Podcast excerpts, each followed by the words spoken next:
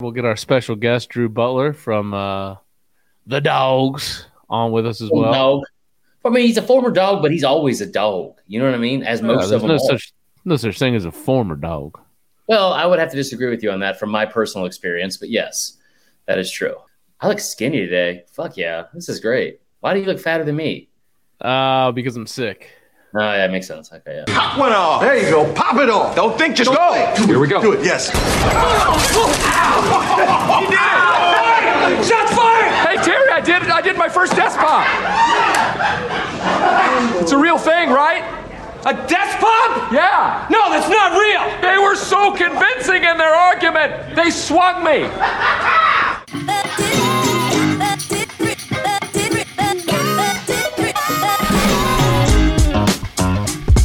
Hey, everybody, welcome back to the College Football Uncensored podcast brought to you by Saturday Down South. I'm your host, Tyler Huck, and with me, as always, my co host, Chris Marler, just wearing the red and black like it's like his team now.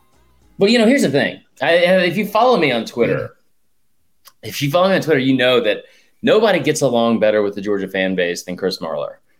Um, nobody. They just, just I, today I tried to compliment Texas, and Georgia fans were like, "The fuck you are, the fuck you are, bro." Um, no, I'm I'm fired up about this. I so this is this is I, I have so much to say about Georgia, and a majority of it good.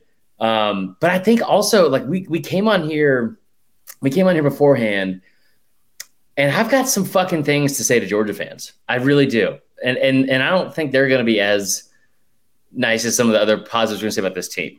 Just and it's not even about it's not even about last year's stuff with Bama. It's just in general about the stuff I've noticed, even in the Facebook group. I can't wait. We're gonna, we're going to let it all. We're going to get everything off our chest. Okay.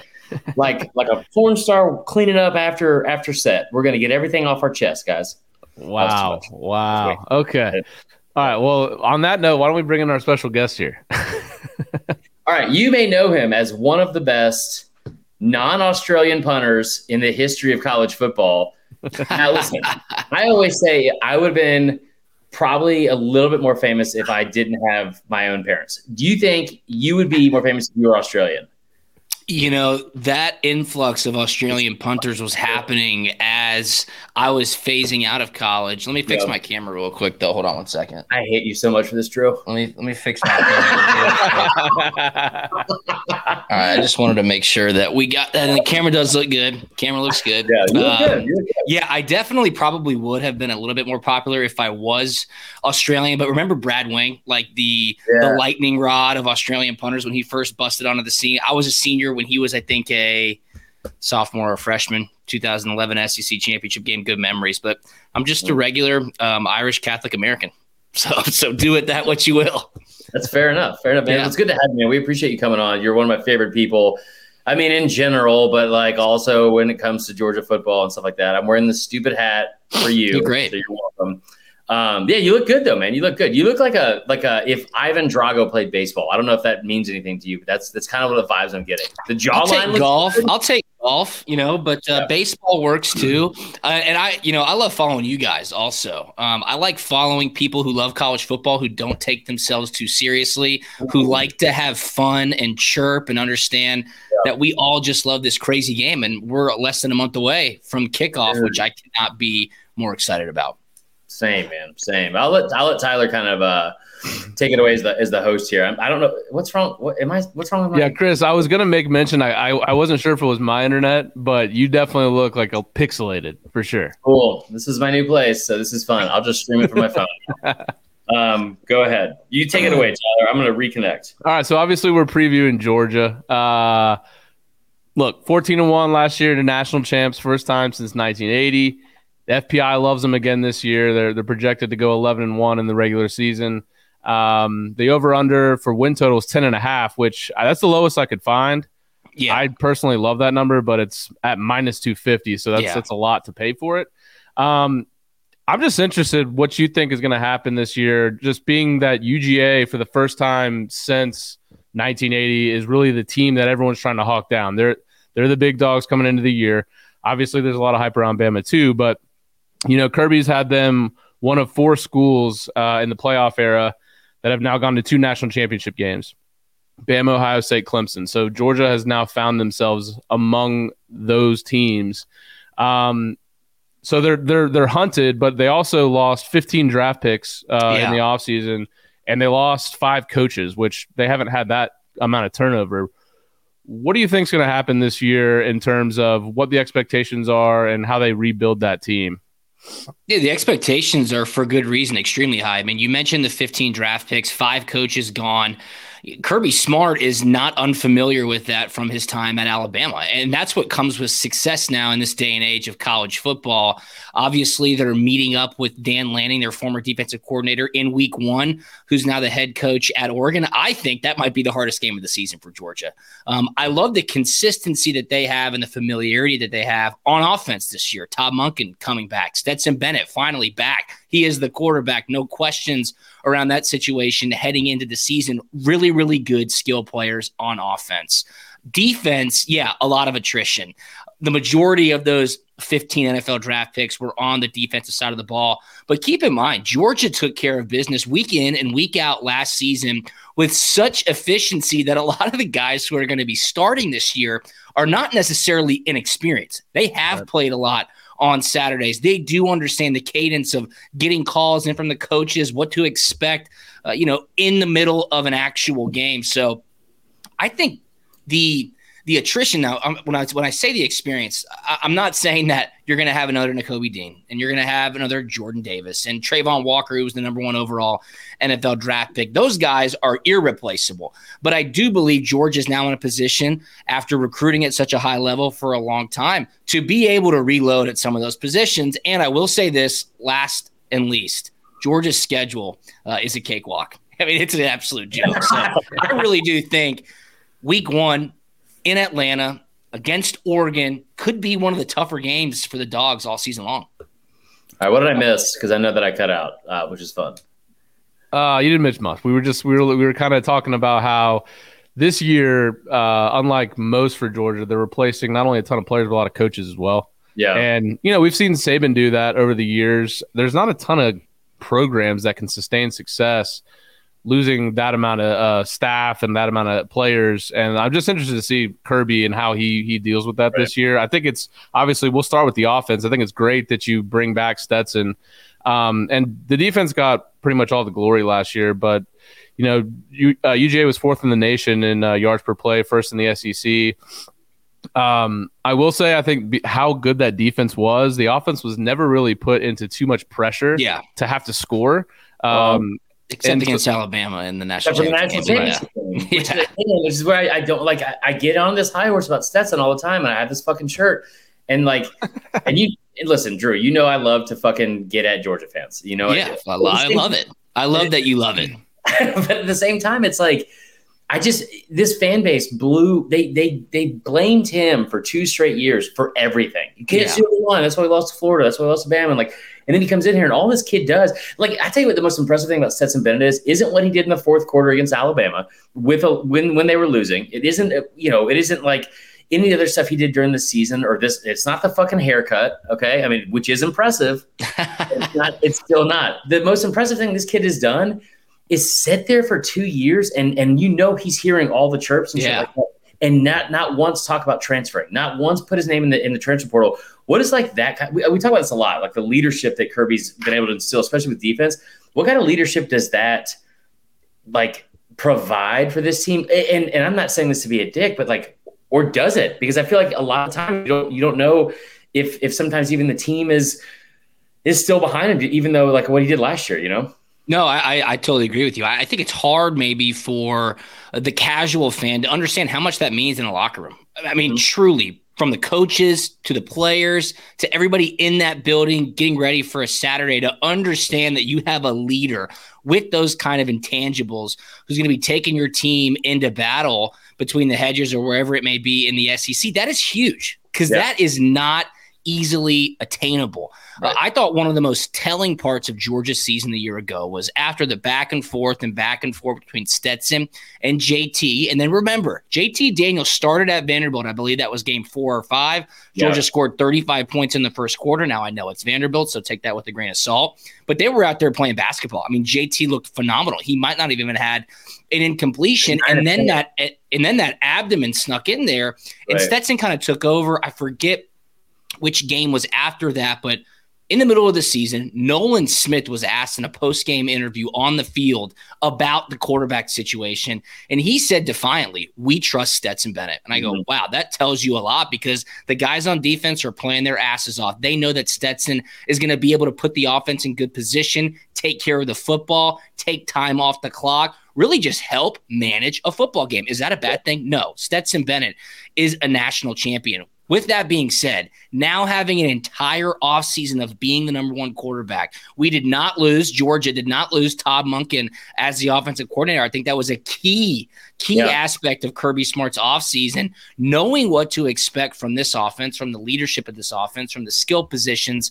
on this offense. I think it's an underlooked storyline heading into Georgia's you know, defense of their national championship because of how great the defense was a year ago mm. and how much talent they lost off of that defense. Tyler, you brought up a great point. Nobody talks about it. Georgia led. Did you say the SEC or the nation in yards per play? Yeah, I mean they led had, the led the SEC fourth in the nation. yeah, I mean that's a statistic play, right? right? there that nobody talks about. You're like right. Georgia was leading in chunk plays, 25 yards or more, very efficient, and for some reason it's just everybody wants to point at Stetson, win, lose or draw, mm-hmm. uh, and to see him take those shots on social media, take them in the media if you're just in and around the Atlanta area or you watch college football for him to be able to tune it out and then just go out there and ball, I've got nothing but respect for the guy. And um, it's phenomenal. I'm I'm excited he came back. Remember, he could have left. Um, I think it's really going to be a fun season for Georgia. Oh, left. I mean, who knows where it could have gone? Could have gone to the XFL. Could have gone to the NFL. Yeah, we're going to be selling insurance, or you know, he could have been doing anything. He could have been on the Punt and Pass podcast. it would have been. Yeah, I mean, no, I, I, think it's I think it's awesome to watch, and I, and I will say I've said this before, and like you're you're I mean you're drinking water. Obviously, we already talked about the jaw the jawline, the professionalism, all that good stuff. But like let me just uh, allow me to to take a little like um, tiptoe over the line into the unprofessional part of it. I, I went to the spring game. I watched him come out and like fire and stuff like that. I've seen the haircut. I've seen all that kind of shit. Yeah. There's not a player in the country, in my opinion, that has bigger dick energy than Stetson Bennett right now. I would I agree with that. that like I, I, just he's he's like, and it's not like the Will Levis bullshit. It's like, dude, do you want to see me eat a banana with the peel on? Like, no, Will, I fucking don't. I want to see you complete passes without interceptions because you led the, the league in them last year. Like, he comes out here, he's done nothing but like consistently bring consistency to the program, and I yeah. think that's like you brought up Monken. I think like let's get into this for a second because. I know that Bama fans have brought the injuries. I have brought the injuries. I think they matter, but it doesn't matter anymore because the game has been played there's so many injuries that the Georgia team had going into the season. And luckily, yeah. you get a full 12, 14 games to kind of work out those kinks with these new players. When you have a guy like Brock Bowers from fucking wine country that comes out here and becomes an All American, and now you get to play Darnell Washington, and now you get to throw in Arik Gilbert and stuff like that, and, and then Kearis Jackson. Maybe Arian Smith finally becomes like the guy that we all think that he could be. I mean, Todd. Don't forget Ladd McConkey. My guy. That's it. Ladd McConkey. I mean, so, he had a good year last year. I'm not, I'm not fucking around. so, so what a name. I mean, between him and Stetson, that is a UGA Georgia, name right there. Times baby. Georgia was playing the fucking Army offense of 1956, and, like out there in Athens. But no, so like I, I think going in like Todd Monken, one thing that we never did a really good job of was giving that guy credit because, I mean, name a harder situation to walk into in Athens when you've got your first year starter is supposed to be Jamie Newman and yeah. installing an offense that is is purely like you're doing it all on Zoom and you saw we we I had to disconnect during this fucking broadcast. This is my actual job. Mm-hmm. Like you know, so how hard is it to try to figure out Zoom calls for like these 18 year old kids and install an offense or install an offense? Then you have JT, and then you have Stetson. I think year three with Monken, he could be a one of the best coordinators in the country. I already think he is, but I think like going into this year, what new type of wrinkles do you think he'll be able to kind of uh, unleash? again, I think it's it's that familiarity with this play caller, right? I mean, it, talking about Stetson, his field general, you know, obviously Monken's the play caller, understanding how he's going to be able to react react to in-game situations, knowing probably and being able to collaborate on a first 15 script heading mm-hmm. into a game. Hey, Stetson, what do you like? What did you see at practice? That trust level is there now right. to where Monken can really dive deep. Uh, and you talk about the talent. I was listening to the radio today. They were talking about Oscar Delp. I mean, Oscar Delp, another tight end, four star, all American. They're like the riches in that tight end room yeah. are maybe unseen ever in college football. I think somebody was bringing up the early 2000s Miami yeah. uh, team, Kellen Winslow, Jeremy Shockey, all those yeah. guys. But those mismatches that they're going to be able to scheme up. Um, the running backs are always very well conditioned and can tote the rock. You know, mm-hmm. you're allowing Stetson to go into these games with a complete arsenal to where him and Todd are going to be able to really, I think, week after week, put new wrinkles in based on the mismatch situations and scenarios that they're going to be able to identify throughout film sessions. So I don't necessarily think George is going to be tucked into any sort of corner, but t- depending on week in or week out. I think it's like open up everything, mm-hmm. see what we can make happen, be as creative as possible. But in the end, you know what Georgia likes to do. They like to run the ball, they like to develop a play action uh, situation to open up and take the top off of a defense. And then in the fourth quarter, just like they used to at Alabama when Kirby was a defensive coordinator there, just grind you down and, and yeah. make sure that you can't come back and steal the game from them. So uh, I'm really excited. And again, think about week one. All right. The expectations are there. It is a neutral site. It'll probably be 75 25 Georgia fans. I'm hearing that Oregon fans have lived up to their allotment of tickets. They do travel well. This is a new regime with Coach Lanning at yeah. the helm.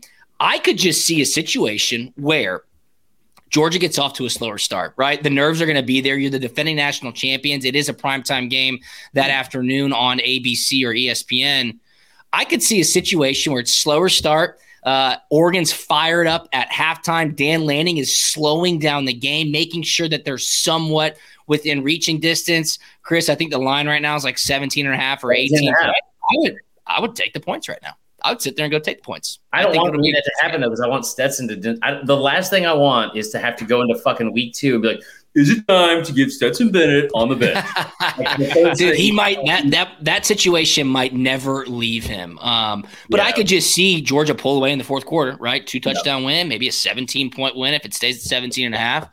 I just I could see with with what Coach Lanning knows about this entire locker room, right. being able to put his guys in situation. Bo Nix, like, could he create the magic that he's been known for? Uh, I, I, think it's going to be a, a really good game. That's what I do think. Not to mention, not to mention Cristobal. It's not like he left him with a bad roster. I mean, Cristobal oh, no. can recruit, so yeah. they got some guys, some five star linebackers on that team. They got a really good O line. So best football uh, team in Oregon by far. I mean, by far. Right. Sure. Yeah. At least. Um, who's toting the rock this year? Is it going to be kind of a committee deal like it's been in the past? You lose James Cooks, Zamir White.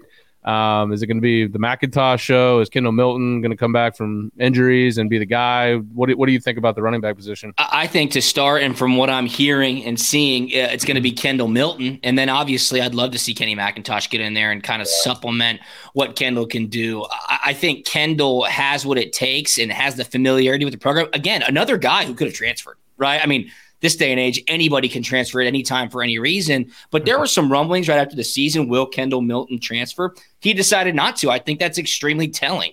Um, I think it'll be Kendall Milton to showcase. I think Kenny McIntosh will supplement. Then you'll see guys continue to to step up throughout the season. But you know, when those decisions are made and guys are committed to a program, I'm going to root for them uh, no matter what school they're at. A guy like Tank yeah. Bigsby comes to mind. You know, think about all of the attrition and craziness that was right after Auburn's season. Oh, guys yeah. were going everywhere. It was a mass exodus. It was like, is Bryan Harsin going to get fired? And then you see Tank Bigsby stay. I think those types of situations really create buy-in in the locker room. Now you know what you got, right? Mm-hmm. Everybody's hands in the pile. I think if you look at a win total, if we want to go there over under, I, I, could see Auburn going over their win total. I think it's like five and a half or six and a half. Five and a half. Yeah, I think it's over. Shit. Yeah. I, okay, so let me like, like I was gonna say, tell me why I'm wrong, but I rarely am. So it's like, why would we even start with that? So yeah. the question I have for you is this: I think James Cook is the most difficult person to replace in that offense. But uh, like uh, in that team, because if you saw like some of the stuff that you know, Nakobe and, and Jordan Davis were able to pull last year. But before we get into defense, but like McIntosh seems like the appropriate fit that's going to step in, but James Cook did so much for you guys. Like, how do you replace his production and and like how you use him in in like game planning, really? Because we saw him in whenever it was a big game. You saw him in the national championship game. Yep. He was a key part almost every yep. single time of the game planning. Um, who do you think replaces him, or do you think it's you kind of venture in a different direction and try to maybe go like maybe you run the fucking 13 personnel like we keep hearing about mm-hmm. tight ends. How do you replace a guy like that? You know, I thought James was certainly an X factor. I was a huge proponent of him. Really, his breakout game, obviously, everybody knew who he was because he's such a good mm-hmm. talent. But remember Georgia in that first half against Tennessee in Knoxville? Tennessee had a ton of hype. Uh, it was a high powered offense. They were finding their groove. And man, Coach Monken put James Cook in a situation to get out of the backfield, catch those swing passes put him against a linebacker on a choice yeah. right over the middle, and then you're letting a guy with speed and talent take over. And then it happened again in the Orange Bowl, and then it happened again in the national championship game. Mm-hmm. It was kind of that Swiss Army knife to say, hey, we need to get out of a bind, or we need to identify where we can really pick up some opportunities, chunk plays. James Cook was your guy you know what's crazy to think about? I mean, I was at practice. This was back in the spring. Arik Gilbert is like an absolute monster. You're sitting yeah. there going, is this for real? I mean, when I was in school 10 years ago, we just didn't have guys like that, simply yeah. put.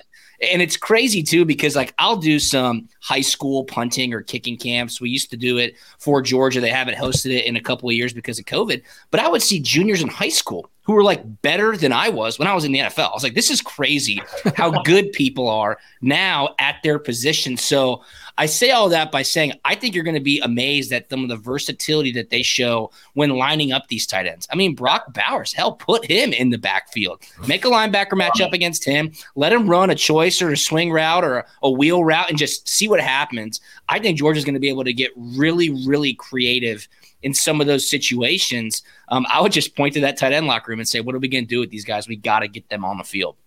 And also, real quick, if we don't make Brock Bowers' nickname Swagnon Blanc, then what are we even fucking doing at this point? You know what I mean? Like, yeah, I just don't get it. I need, I do need your help. Um, yeah. Georgia's punter is Australian this year, Brett Thorson. I haven't met Brett. I haven't even seen him kick, um, but he was a dairy farmer in Australia.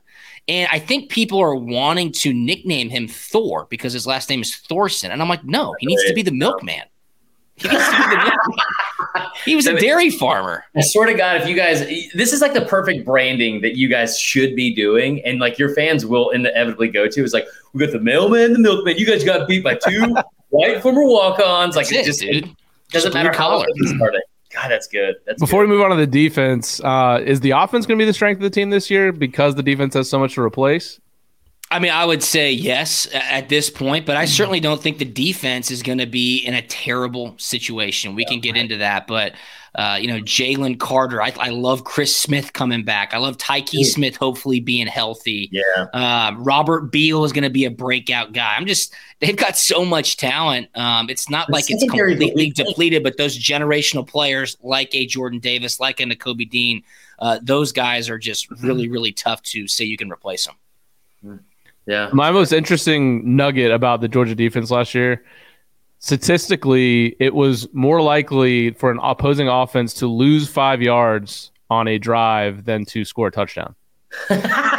you know, uh, what what did they give up per game? Like ten point one, and that includes yeah. the forty one point ass kicking they got by Alabama yeah, in the SEC championship for, game. For a long time. Um, we we I would love to talk about that. I was yeah. there. It was uh it was my wife went to Alabama. You guys know this. This is well documented. After the game, you sent me a all you sent me was a frown face emoji. It was just like, it was just bad. I mean, you know, down bad. I'm a yeah. loser already in my household, and you add that on top of it right around the holiday yeah. seasons. You know, it takes a toll on your mental health. That's a fact. But, but also, you know how much they were giving up per game going into that, right? Like you do know the answer. It was six point nine. Yeah, I, I, I, believe me. I, I remember. Uh, I had a I had a great meeting. DJ Shockley, uh, who's a, a great dog, and, and he's on Fox Five Sports here in Atlanta. He does the sidelines uh, for Georgia Bulldog Radio Network. I saw him at a charity event a couple weeks ago, and somehow we were talking about the Orange Bowl and, and how looking back, uh, getting slacked by Alabama in the SEC championship was it a good thing? I mean, now that we won the national championship, yes, you can say it was. But before the Orange Bowl, the teams went in before kickoff, since it was a college football playoff game. that 10 minute period kind of elongated to 15, 20 minutes. Mm-hmm. So they went in there, they split the locker rooms up, offense, defense, put the projectors. Hey, final checklist. Let's make sure we're all good.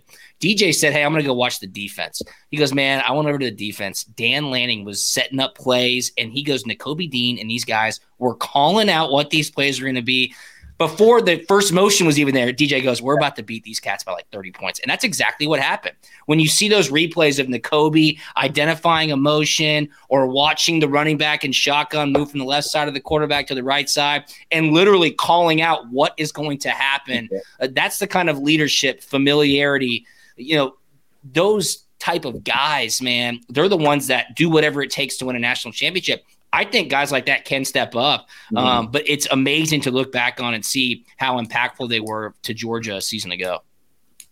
Is that the position you feel least confident in reloading on the defense as middle linebacker? Because you le- not only is it Nakobe, but you le- lose Tindall and Quay Walker. Um, like you said, Jalen Carter. It's been probably talked about ad nauseum at this point, but everyone says Jalen Carter is probably the best prospect on last year's team. Yeah. So I mean, you feel confident on the D line, especially the way they've recruited, and they've recruited fine at linebacker too. But you're losing a lot at that one key spot. Yeah, that, what, what makes good linebackers? What makes good secondary guys? A badass pass rush, and yeah. when you got Nolan Smith and Jalen Carter and Robert Beal, kind of probably going to be in that jack linebacker role, uh, you know that they're going to be able to get after the quarterback quick decisions. Linebackers are in the right place. They start making plays. They start gaining confidence. Bad decisions, chucking the ball up. DBs are getting interceptions. It all starts in the trenches in the SEC. I mean, you could say that a million times and you'd be correct a million times. It starts on the lines of scrimmage. And Georgia's defensive line is going to be very solid once again. So I think that presents a great opportunity for these more inexperienced, not unexperienced, more inexperienced linebackers and DBs to say, okay, we can get a couple of weeks under our feet, understand what's going on, and start making a big impact. Yeah. And so going like I'm trying to think, Tyler, where are we even at on this fucking uh, outline talk that I made? We're just kind of bounced all over. Fire me up, Chris. Fire me up. so, like, because because the reason I ask is part of it is, is, like we do this for every team, Drew, and it's like kind of going through like the schedule and like the strength of schedule and like yeah, what the biggest chance of upset is, and I just really don't see one. Like, I mean, going into it, like you and I joked about this last year. Like going into Kentucky week, we did that interview where we sat down and it was like, I was like, does anybody beat Georgia? Like, no no one beats Georgia. I was like, yeah, I'm kind of with you. You know what I mean? And I, yeah. I, that's how I feel about about this going into this year. I, I love what you're saying about Oregon, but I hate it because I do not want to fucking start here with more stats and stuff. I just don't. Yeah, I just don't want to do that. Um, this defense, I think you kind of brought up a good point earlier where like I'm just never going to think the front seven is going to be an issue, no matter what you guys lost the league, and you guys lost mm-hmm. a ton. Mm-hmm. But Kirby has done such a good job. We've talked about since 2019. 2019, Georgia led the country in in defense as well, right? Um, They played LSU better than almost anyone. Even that was a 37-10 game, but it didn't really even feel like that. Yeah, yeah you're right. Was, you know, um, so kind of going into 2020, you have all these injuries, and I know that we don't talk about injuries because they really don't impact the outcome of any games. Um, but going into 2021, you dominate every single statistical category. I'm not worried about the front seven. The front seven I watched in the national championship game in the first half on both sides is the best front seven play I've ever I, I may have ever yeah. watched a football yeah. game. And I just think that he's done such a good job of of rotating so many guys in and out. You're going to have experience. The back end, the secondary is like where you kind of think there might be an issue, and you can kind of pick on because there's not a lot of place to do it. You kind of yeah. pick on the, the SEC championship game. Well, well, maybe some people will be able to light them up. You saw what Tennessee was able to do like early on. Dude, they, they didn't even have Tyke Smith. Chris Smith, they come back like is like is there a weak link? Is it Thor? the milkman? the milkman? He better be delivering. Um, it's a great question, man. Tyke Smith, before the season started a year ago, was my most underrated player on Georgia's team. He mm-hmm. was my X factor. This guy was a freshman All American at West Virginia. He had that kind of big game capability to understand how he could make a difference. And remember, last year, Georgia's secondary was inexperienced yeah. heading into the season. Now, that front seven that you're talking about made that secondary a lot more comfortable right. about week two or three. Lewis Cine ends up being a first rounder. Kelee Ringo, the star of the national championship game. Tykee obviously got hurt. I thought Chris Smith really made a name for himself, which is really going to be awesome. Kelee yeah. Ringo, uh, I saw him in person. Could not believe how big he was. I was like, dude, this He's guy's huge. a linebacker. He's huge. I go, oh my god! Again, going back to the recruiting and the development of this team, you meet guys like that, and you remember Kelee. I don't know if you remember this, but um, he made this interception at the end of the national championship game that like sealed the game, and then he ran down the sideline like 87 yards or something. Uh-huh. And he dusted everybody. This guy, you know, he's 220, built like a linebacker, arms down. I mean, I mean, this guy's got reach. He's really good. He made that great play. Um, but I on, think I yes, need you to know one thing. I need you to know one thing. I don't know. We've talked about this national championship and how I had to experience it, but you know, I got COVID like the Friday before, so I yeah. couldn't go up there to cover the game. So I'm just, and then I lost my voice, so I'm sitting in the basement at my buddy's house, can't say a word, can't. Nobody wants to watch the game with me. It's in silence. I swear to God, Kelee's returning this kick, and and I'm like, or this this pick. He gets to the five yard line. This is how sick I am. Okay, gets to the five yard line, and the and the, the TV freezes, and I'm like, hold on, what hold happened? on. Maybe yeah. he doesn't get in. Maybe something happens and he trips and fumbles and just like Auburn Jesus shows up for Bama one. I don't fucking know. yeah, people forget he was a four three guy out of high school. I know. He's huge. He's huge. Um, know, I was at that game, and the collective joy uh, yeah. that the Georgia fan base had after was something that I've never experienced. Maybe yeah. my wedding night, but other than that, um, nobody, that many people smiling. This was during the height of Omicron. I got COVID at the game. Uh, yeah, I debated just going up there because I didn't think it was that game to, it, to be honest.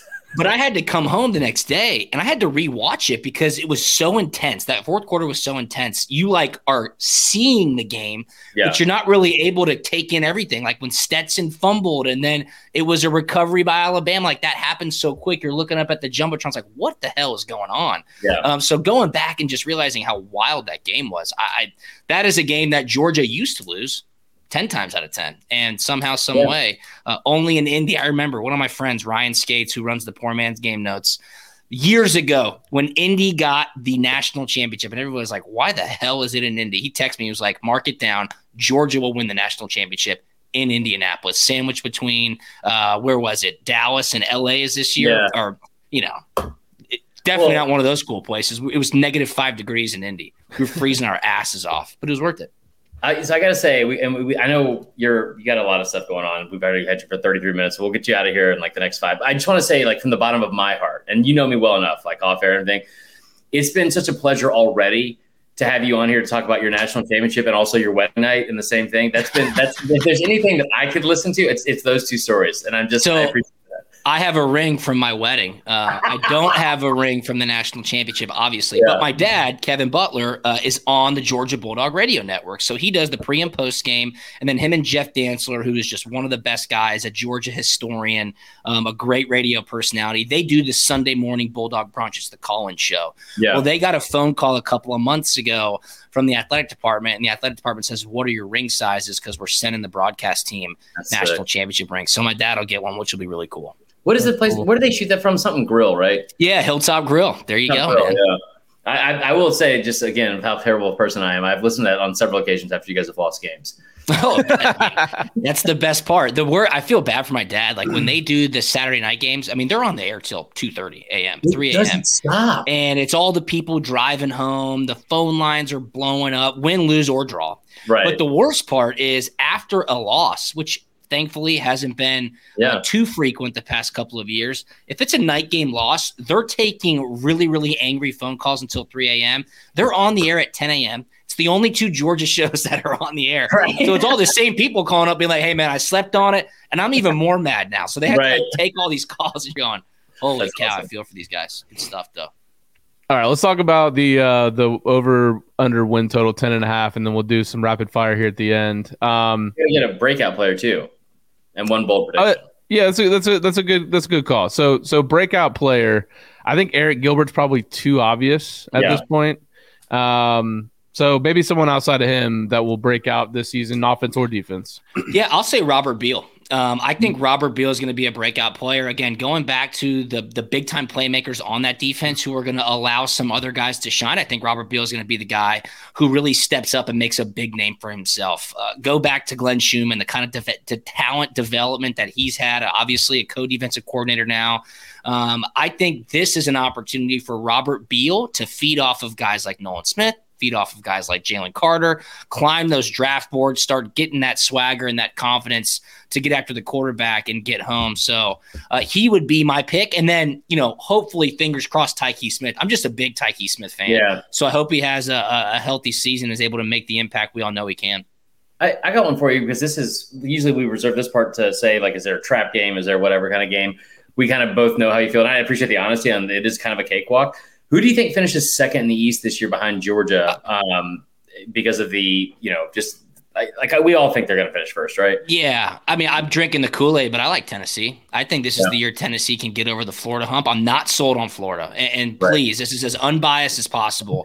um, the Anthony Richardson kind of what's going to happen at quarterback. Florida fans are restless. A lot of big name coaches were in the coaching carousel this offseason. They made, I don't want to call it a hastily made decision, but it was a quick decision to go get Billy Napier when all these Yeah. big names were on the board. You're like, whoa, that's kind of an interesting call.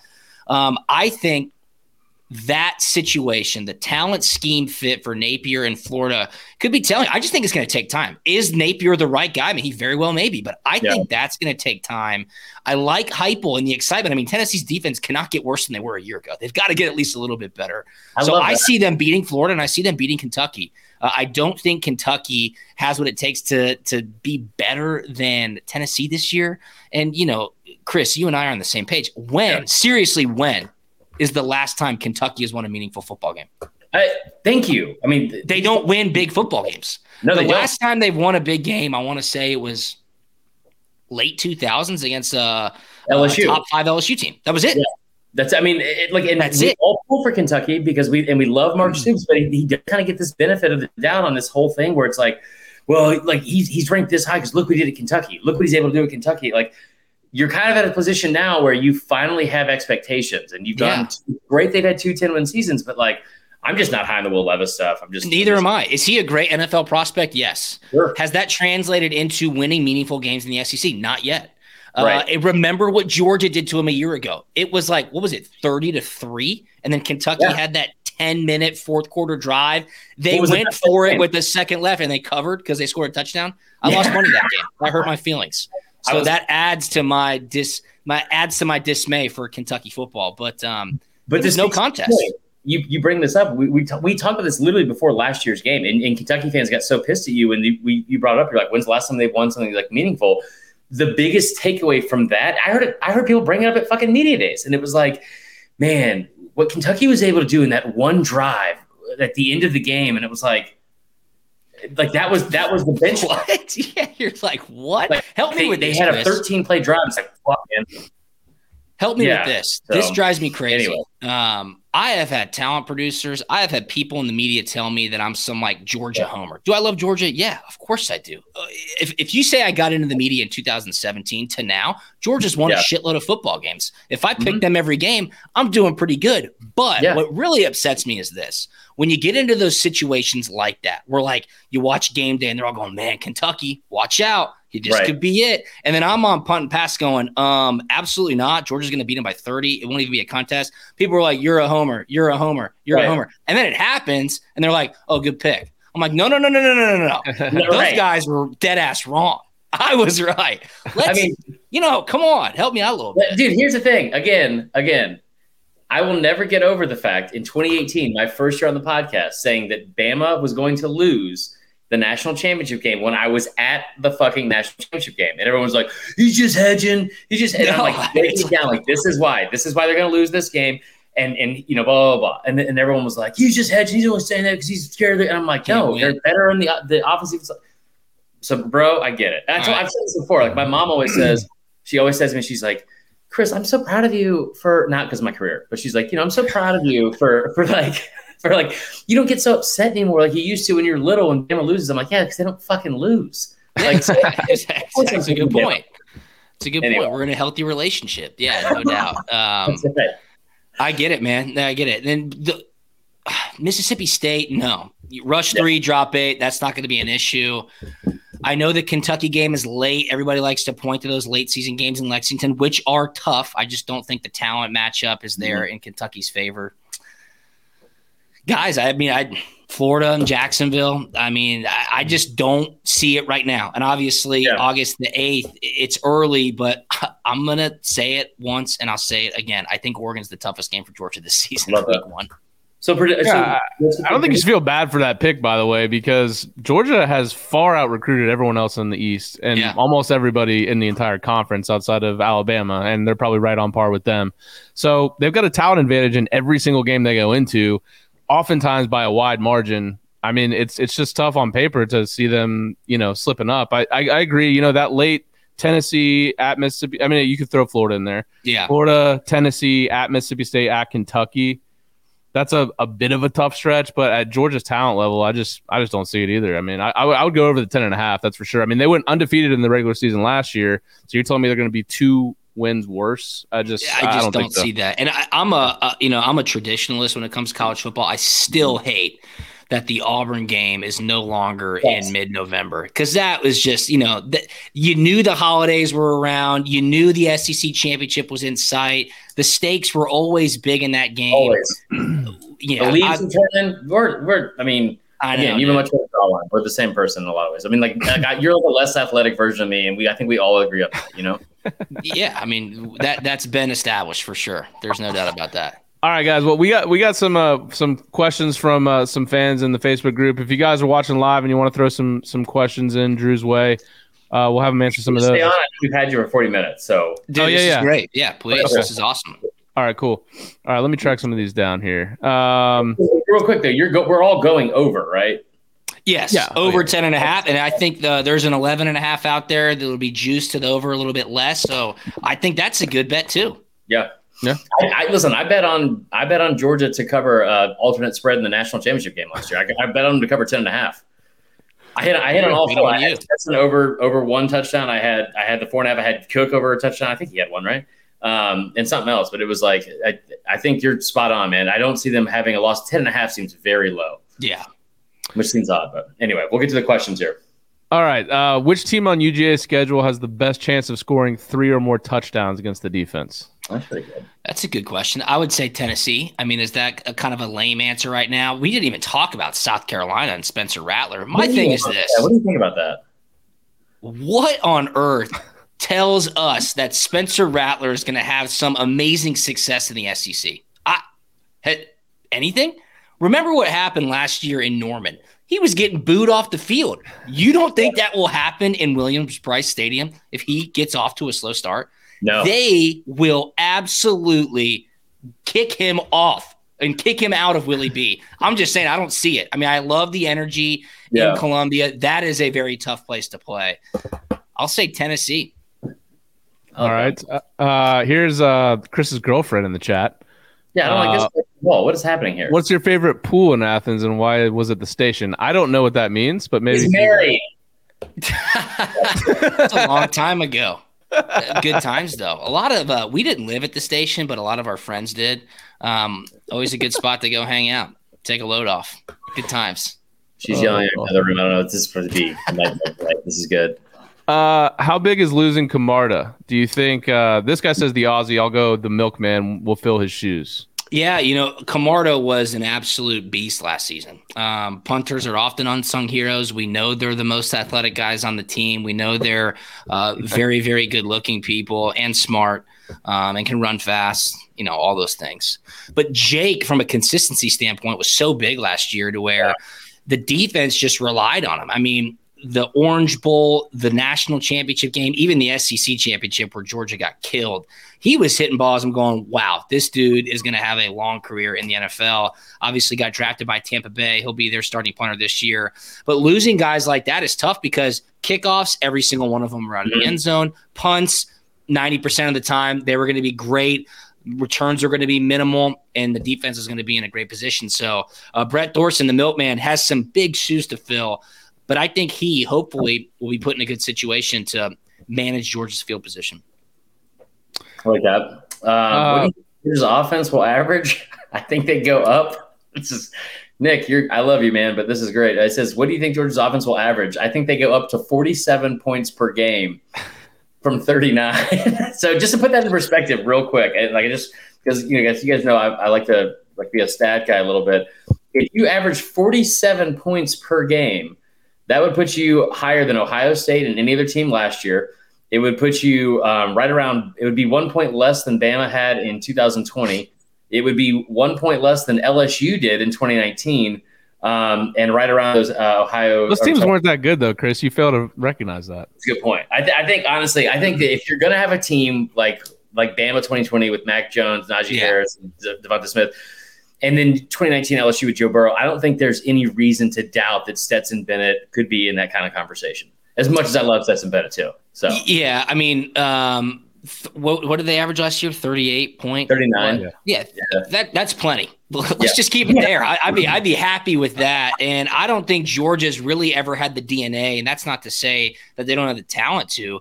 But Georgia would put a game out of reach and then set that thing on cruise control in the fourth quarter, right? Like I don't see any situation to where Georgia's just airing it out in the Right. middle of the fourth quarter when they're up by three and a half touchdowns. So I would be more than happy with another 39 points per game season. If you want to creep up into the 40s, I think that'd be phenomenal. I want to say Coach Bobo did that in the season. Obviously, he's back now as an offensive analyst. So fresh set of eyes. A couple Yeah. more coaches who are back. Bryan McClendon was the wide receivers coach when I was in school. Stacy Searels was the offensive line coach when I was in school at Georgia. So think about this with all the coaches that they lost you're getting coaches who have never won a national championship so they're hungry they they want to put their stamp on a great program and get a taste of what could be a potential dynasty much like alabama's built over the past 10 years so Could be a Uh, rebuilding year, but also just know that that word has kind of lost its meaning in the English language, from what I've been told. So Uh, you know, I tweeted that out last week, and I said, Oh, "What's God. fascinating? What's fascinating about that quote from Nick Saban last week is this: one, he truly believes it. He's like, "We had a rebuilding year." I'm like, "You're a psychopath." Uh, two, two, the players probably are starting to believe it at this point, which is scary. You're like, "Uh, what?" Like Cuba like tweeted it out. He's like, "Uh, won 13 games, won the SEC championship, won a Heisman." And then the worst part of all is that the fans now believe it. The Alabama Okay, so fans are like, thing. Here's the thing. this is a rebuilding. I'm like, guys, what on earth? But here's the thing, though. You lose six first rounders to the NFL. I agree with that.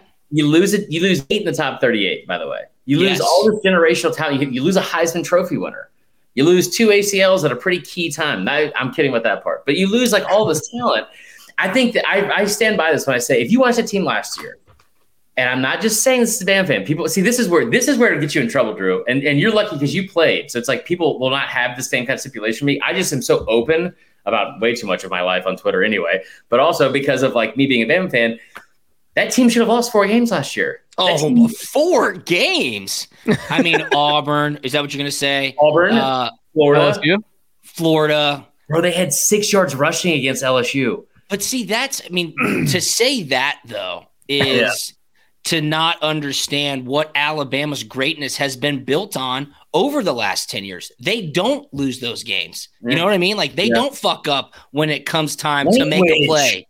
And I think, like, when you're thinking about that Auburn game, when it was time to make a play, they made the play. Auburn didn't. That's true. Alabama wins the game. That's how you build a dynasty. And I think, you know, that just goes to show you the greatness of Nick Saban, uh, the consistency of that team. And then in the end, Alabama getting every call from any rep that's ever stepped on the field. I mean, that that right there is the perfect storm. Yeah. you know, and I think this is this is you talk about it with the fan. This is why I love you, Drew. This is you talk about it with with like Bama fans, and Bama fans are starting to believe it. Like, eh, don't start this whole thing about the fucking refs because I don't know who looking. Like, this, and this is what always cracks me up too. Because like I, I said this afterwards, and I've gone at it with Georgia fans nonstop because I I think they're the best team in the country last year. I think that. I don't know why we keep saying generational defense because that was the best defense in the history of college football. Yeah. And I really like I watched the 2011 Bama team. I, I don't think it was close. I don't think I don't think half those guys that played for Bama that year start for that team from Georgia last year. I really don't. I I, I just don't like. I mean, anyway, we can get into like more of a breakdown where people won't pay attention to that at some other episode. But I mean, like at the same time, at the same time, I just feel like I, like I forgot, I forgot my whole fucking point. It doesn't matter. It doesn't matter. It You just, were on I, the right track, though. But yes, Okay. Georgia's defense last year was phenomenal. You're, you're exactly right. I just I think it's weird that we have this whole thing with like there there has I've I've been using this phrase and my girlfriend hates it. My mom definitely hates it because she follows me on Twitter. But it's like Georgia fans have had this weird like like they've been horny for disrespect so much this offseason. Just, I mean, just begging for disrespect. Like, no one thought we could win. Like, and it just cracks me up because it's like, bro, everyone kind of thought you could do it besides your own fan base. Well, that and we had good reason to believe that. Believe, believe me. There's a lot of hurt there. There's Yeah, a lot of hurt yeah. there, Chris. You wouldn't Absolutely. understand. All right, let's get more to these other questions before we, because All right, yeah, a, a couple of last ones here. Uh, Mount Rushmore of UGA specialists. Ooh, great. I mean, uh, throw my dad on there, Kevin Butler. Oh, yeah, that's good. Man, Gordon um, Kelso, probably the only punter I'd put on there. Gordon Ely Ely. Kelso, dude, love Gordon Ely Kelso. Billy Bennett, legend. Brandon Coutu, legend. Billy Bennett. Um, man, haven't I mean, I one in a love these guys. I've known them forever. The last one I want to put on there, you know, uh, one of my favorite guys was my long snapper, Ty Frix. Ty Frix was the man. Oh, Hot Rod. I see Hot William Rod, Gray yeah. saying Hot Rod. Yeah, I mean, Rodrigo obviously gets in there, but to put a long snapper in there, my man Ty Frix uh, was just the best. And what's crazy is that Ty's dad, Mitch Frix, snapped to my dad. Uh, Oh, then Ty cool. snapped to me. Oh, cool. And then Ty's younger brother Trent snapped after uh, Ty. So three generations of Frixes. We'll just put the Frixes as one. Like we'll that. put the Butlers as another. okay. We'll get Hot Rod in there, I guess, because of the goggles, the specs. Yeah. Um, and then Spike Jones, the big toe from Cairo. People, Georgia, Georgia fans will know who Spike Jones is. We'll talk. We'll toss him in there too. Man, I don't think there's anything my family would be on the Mount Rushmore. of. I saw yesterday that fucking OJ was allowed in Shreveport, and I'm not even allowed in Shreveport because of my family. You want to talk about a place where I wouldn't wish my best enemy to go to? Um, Shreveport, Louisiana. I mean, Um, we played the 2010, excuse me, 2009 Independence Bowl there, the Advocare Independence Bowl against Texas A&M. Von Miller, uh, Yeah. Jerrod Johnson was the quarterback. My boy Randy Bullock, who's still kicking in the NFL, he was the kicker for Texas A&M. We went um, eight and four that season. Uh, we beat a top 10 ranked Georgia Tech team. We were unranked at the time, Oh, last game of the season, which was great. Got us into the illustrious Independence Bowl. Uh, one of our bowl activities was visiting the Air Force Base. That is where George W. Bush got put into a bunker on 9-11. So you like got to go down in the bunkers. I mean, that was that was cool, I guess. Uh, I think we did like a fish fry. yes. Um, the casinos were certainly off limits. And Yeah. then Christmas morning, 2009, we had a full pads practice. An ice storm had come through. So the artificial turf on the field was covered in ice. Um, and I'll put my hand up. I was a true specialist that day. I kicked for about five minutes and I sat my ass in that locker room for a Good. two and a half hours while all those guys were on the field. That was probably one of the saddest days of my football career. I was like, this is awful. I want to go home. That's funny. All right, give him one more time. Let's get him on out of here. And then, and then also, we want to hear. Um, I mean, your your co-host Big League Gets. I'm assuming because he's heard anything I've ever said about him in the past, which is fine. I don't I don't know that. I cannot wait to, you know, give him a baptism by fire uh, with punt and pass. But one more question, then I'll get into that. Would be awesome. Yeah, yeah. Um, well, this is a personal question. I, I went on your Wikipedia page, which I know Okay. is always usually correct. It says you're on the golf team in high school. Yeah. Love, How far do you hit a seven iron? Love playing golf. Seven iron, stock seven iron, 190, 195. Uh, Ooh, love playing man. golf. Been playing golf my whole life. It was the sport that I played before football. So uh, I played golf all four years in high school. Shout out to Wow. Peachtree Ridge Golf Team. That's cool, man. Yeah. Well, you mentioned your your uh, your show with uh, with Jake Fromm. So so it's the Punt Pass podcast is Yeah, the name man. of it. Um, tell us a little bit about that. I know Jake just joined up with you recently, right? That's right. Yeah. So we're heading into season six, Punt and Pass podcast. It's hosted on Podcast Park. You can get it wherever you listen to your podcast. We got a pretty awesome YouTube channel as well, puntandpass.com. Jake Fromm joining up. I'm so fired up to have him. He's going to be the first member in the media, okay, that's Yeah. ever played for Kirby Smart. I think that's fascinating, especially now heading in to this season for Georgia. A lot of expectations. Jake won an SEC championship, a Rose Bowl, a Sugar Bowl. He's got a ton of followers on social media.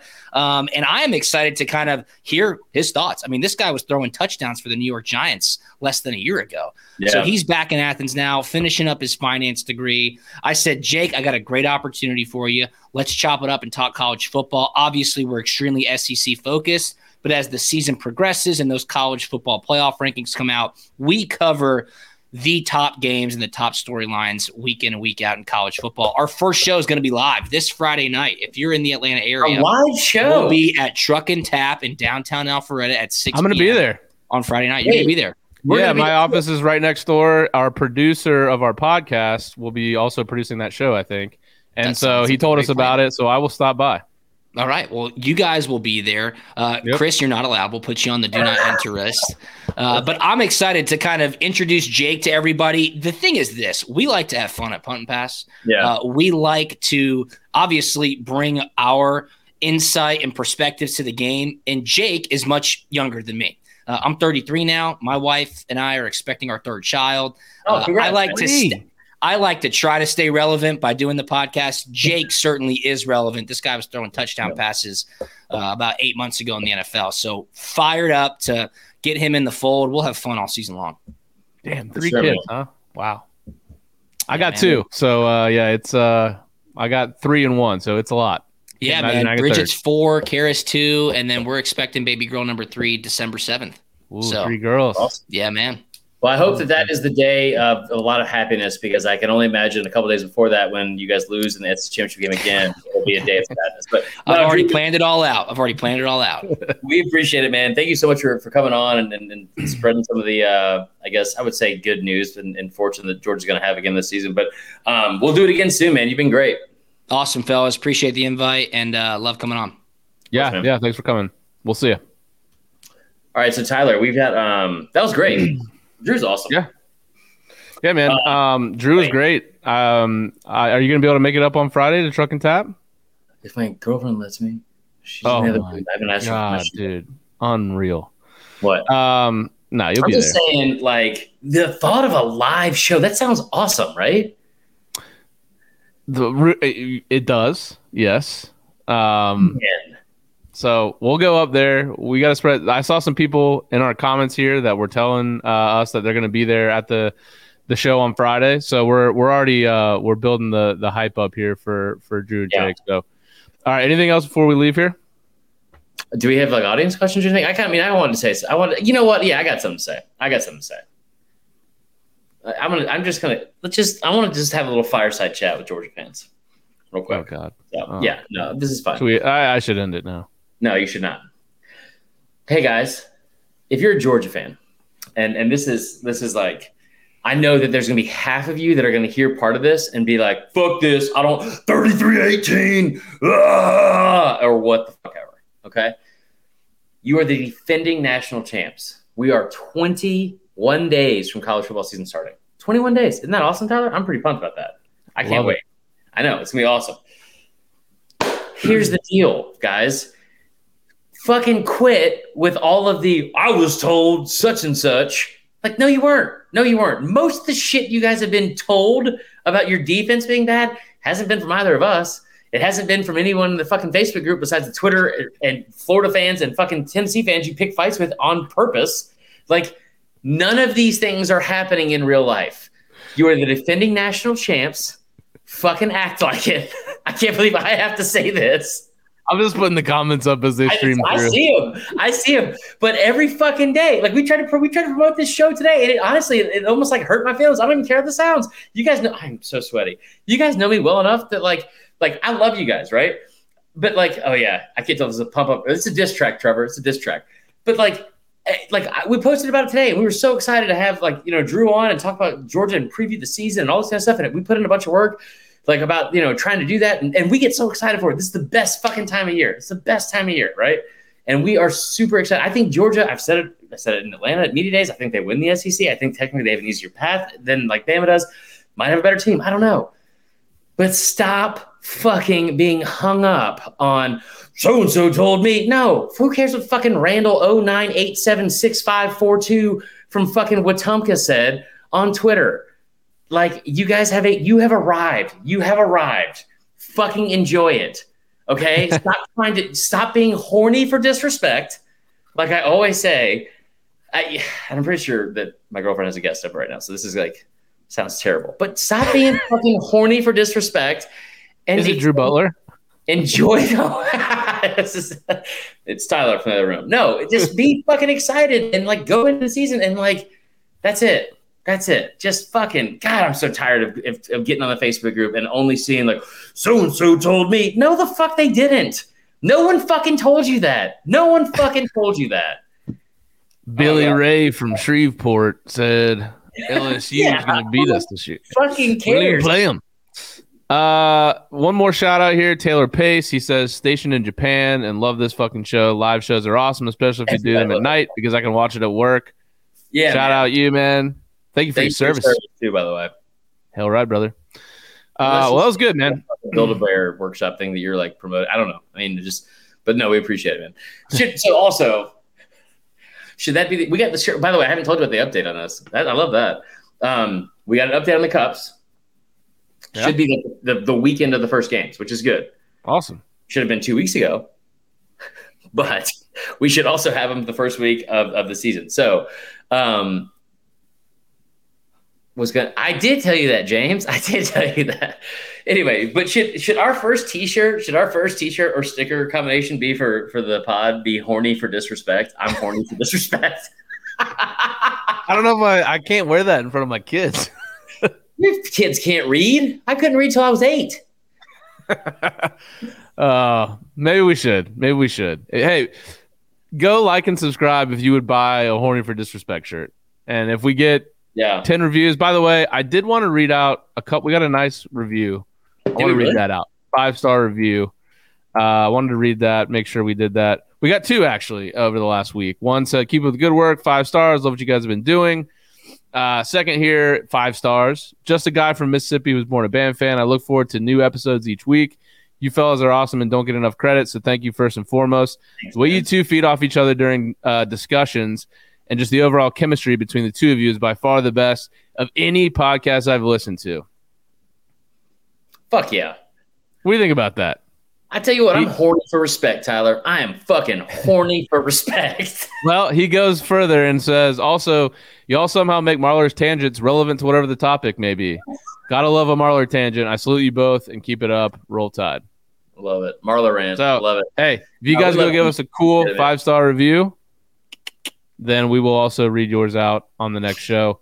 Uh, hey, look, we didn't get a, a true prediction to see what he uh, Drew thought about them winning a title this year. Um, I think they've got a, as good a chance as any team in the that, that top group, uh, especially given the schedule. And so we'll see. We won't make our final predictions until uh, right before the season. But uh, I'll tell you right now, they fucking go seven and five. Hook 'em, roll tide. No, I got them going. I think thirteen and two or fourteen and one. I got them losing the national championship to uh, Ohio State. So let's get out of here. all right, thanks, guys. Horny for respect.